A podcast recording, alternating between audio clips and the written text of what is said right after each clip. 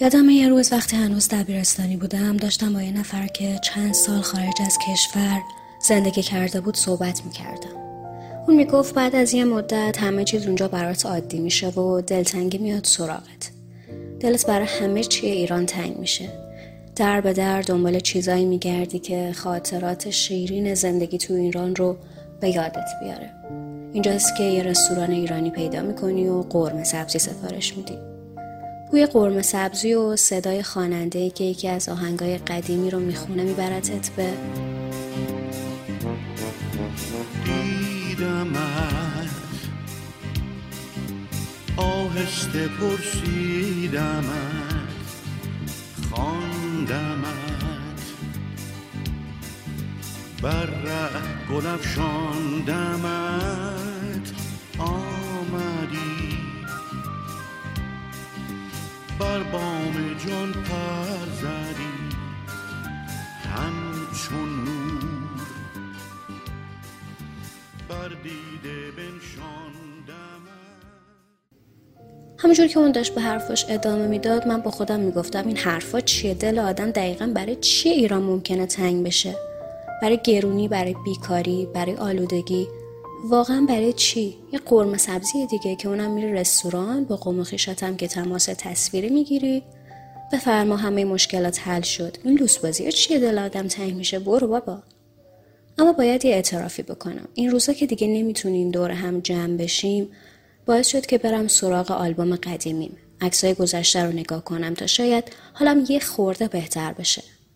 دلم برای پدر بزرگ و مادر بزرگم خیلی تنگ شده. همینجور برای پسرمم. فکر اینکه بزرگ بشه و دیگه حرف زدنش مثل این روزا که تازه یاد گرفته صحبت کنه با نمک نباشه و مثل بقیه آدم بزرگا حرف بزنه بیشتر دلتنگم می‌کنه. احساسی که الان دارم منو یاد احساسی میندازه که وقتی توی تهران توی خونه تنها بودم. اون وقتا برای اینکه دلتنگیم برطرف بشه می‌رفتم تجریش. امامزاده صالح و بازارچه سنتی تجریش باعث می‌شد دلم پر بکشه به حرم امام رضا و بازار رضا یه وقتایی هم به یاد روزی که برای اولین بار با دوستم به پیشنهاد اون رفتیم سید مهدی و آش خوردیم برای خودم آش می‌گرفتم. البته انگار آدمای زیادی دوست دارم برم به قدیم ندیما. اولین بار که از جلوی قهوه خونه امو هوشنگ توی نیاورون رد شدم با خودم گفتم به این این همه رستوران خوب و مدرن مگه کسی اینجا هم میاد؟ تا اینکه یه روزی که از دوستان گفت صبونه خوردی یا نه؟ گفتم نه.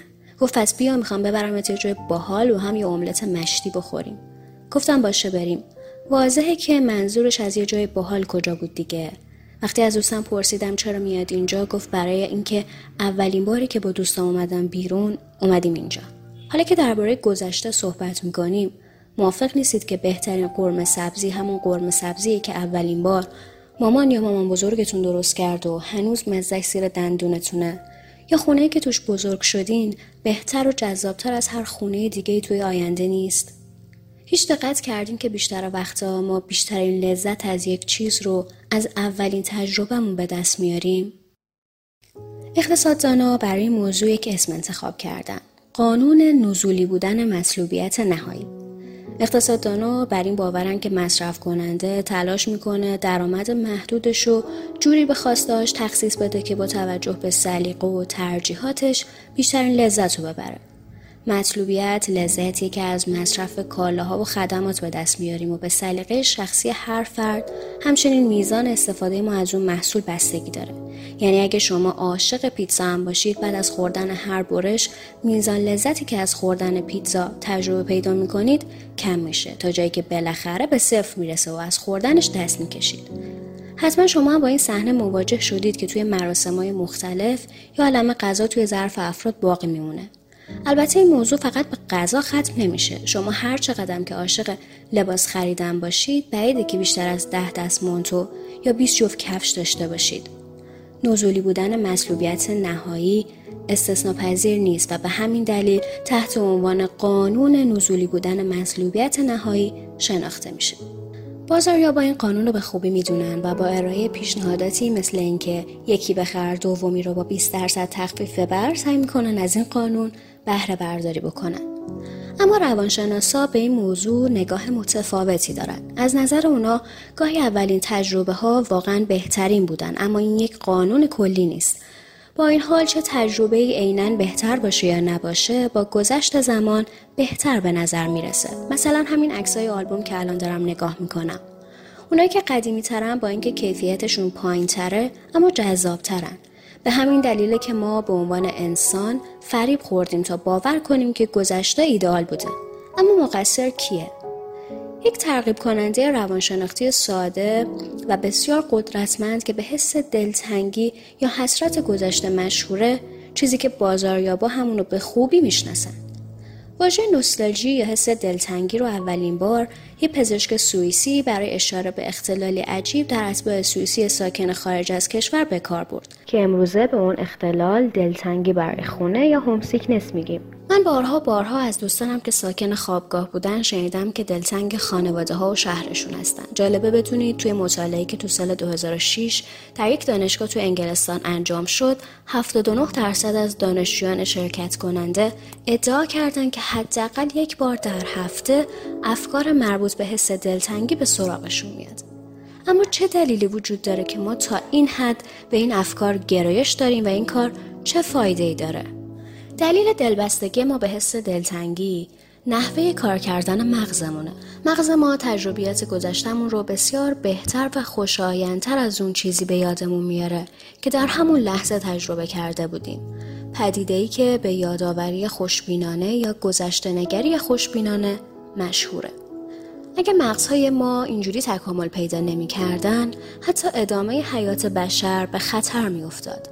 اگر زنها درد زایمان رو دقیقا به یاد بیارن احتمال کمی وجود داره که داوطلبانه بخوان دوباره اون درد رو تجربه بکنن رفته رفته که حافظه کنترل در دست می‌گیره ناخوشایندی ها محو میشن و بخشای خوب باقی میمونن و شاید فراتر از واقعیت تقویت میشن نتایج تحقیقی نشون داد که ما اونچنان به یادآوری مطلوب گذشته پایبندیم که گهگاه حوادث دلپذیری رو به یاد میاریم که هرگز اتفاق نیفتادن. فایدش هم از نظر روانشناسی اینه که حس دلتنگی یک منبع بهزیستی روانشناختیه. به نوشته نشریه Scientific American آسودن در خاطرات به جای اینکه اتلاف وقت یا زیاده روی ناسالمی باشه باعث تقویت خلق و خو، افزایش عزت نفس و ارتقای روابط میشه. محققان فهمیدن شرکت کنندهایی که درگیر تفکر خاطر انگیزانه بودن با احتمال بیشتری در تمام معیارهای مهارت‌های اجتماعی بهتر از افراد گروه کنترل عمل می کنند و همچنین نتیجه گیری کردند که تفکر دلتنگانه باعث خلق و خوی شادتر میشه. این تمایل ما به گذشته زمین ساز شکلگیری پدیده های دیگه هم میشه. برخی اعتقاد دارن که اکثر افراد سنی روانشناختی یا سنی درونی دارن که در کل دوران بزرگسالی با ثبات باقی میمونه و هیچ ارتباطی به تعداد شمهای روی کیک تولد نداره. به نظر می‌رسه این پدیده در چیزی فراتر از ترس ما از پیر شدن ریشه داره. این پدیده با یادآوری خوشبینانه ما ارتباط داره که یادمون میاره وقتی که کوچیکتر بودیم زندگیمون چقدر خوب بود و دوست داریم خودمون رو همچنان در همون سن تصور بکنیم. ترجیحات ما برای موسیقی، برندها و محصولاتی که در دوران بیدقدقه کودکی، نوجوانی و اوایل 20 سالگی از اونا لذت می بردیم در کل عمرمون باقی میمونن. این موضوع منجر به ایجاد مفهومی تحت عنوان پنجره پذیرندگی شد.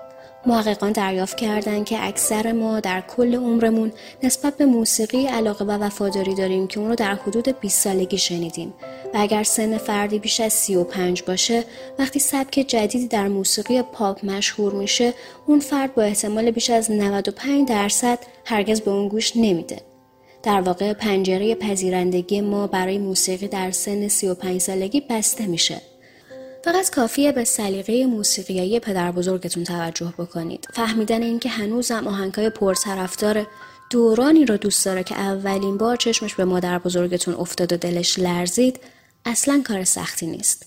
حالا به ما میگه که این آهنگای چیه شما گوش می‌دید؟ یکی نیست بگه بابا ما هم دل داریم دیگه. ما در هنگام مواجهه با ناامنی در زمان حال یا بلا تکلیفی درباره آینده هیچ چیز رو به اندازه برگشت به دوران باثبات نمی‌خوایم و چه زمانی می‌تونه باثباتتر و خوشایندتر از گذشته باشه. حتی اگر در واقع پرتلاتون بوده باشه و ما فقط اون رو به درستی به یاد نمیاریم.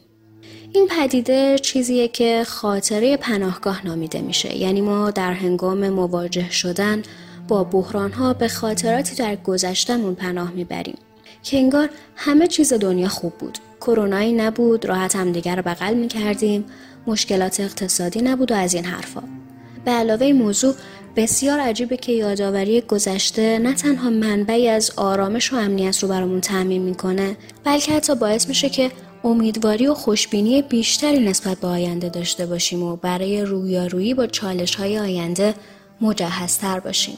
خوبه اینو بدونید که یکی از خصوصیات افراد تاباور که روانشناسان ذکر کردن توانایی یادآوری و فراخانی خاطرات خوب گذشته و امیدوار بودن به آینده است که همونطور که اشاره شد تفکر دلتنگانه به این موضوع کمک می‌کنه. شاید با خودتون بگید قبول این حرفا درست به نظر میان اما ارتباطشون با بازاریابی چیه خب دکتر روستا همیشه سر کلاس به ما می‌گفت بازاریاب خوب باید دید ریز و تیز و هیز داشته باشه. یعنی ریزبین و تیزبین و هیزبین باشه. هیزبین نه به معنی چشم چرون مردم بلکه به معنی چشم چرون فرصت ها چرا اون زن پنجاه ساله لاک قرمز زده یا اون یکی رو ببین که کفش پاشنه بلند صورتی پوشیده و اون آقا که تیشرت نارنجی پوشیده و یه کوله پشتی هم انداخته؟ یه جوری هم سلانه سلانه را میره که انگار یه پسر بچه 14 ساله است نه مرد 40 ساله. حتما الان داریم با خودتون میگین این که شد همون چشم چرونی مردم اگه یه خورده سرب داشته باشین توضیح میدم که دیدن این چیزها چه فرصت هایی رو برای ما آشکار می‌کنه فرصت ها به دو دسته فرصت های آشکار و پنهان تقسیم میشن.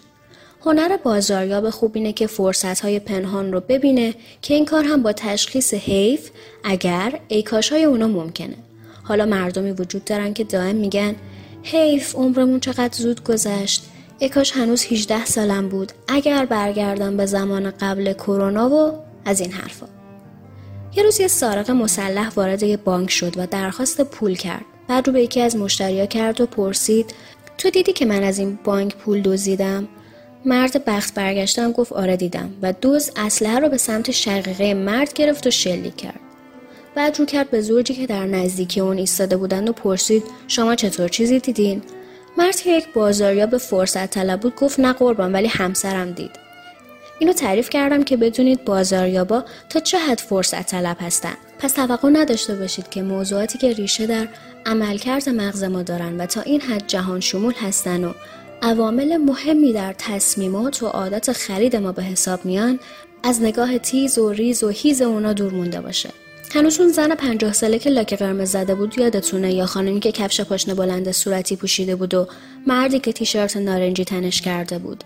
این افراد این کارها رو فقط برای اینکه جوونتر به نظر برسن انجام نمیدن بلکه برای این می‌کنن تا شکاف بین سن شناسنامه و سنی رو که درونشون حس می‌کنن رو پر بکنن.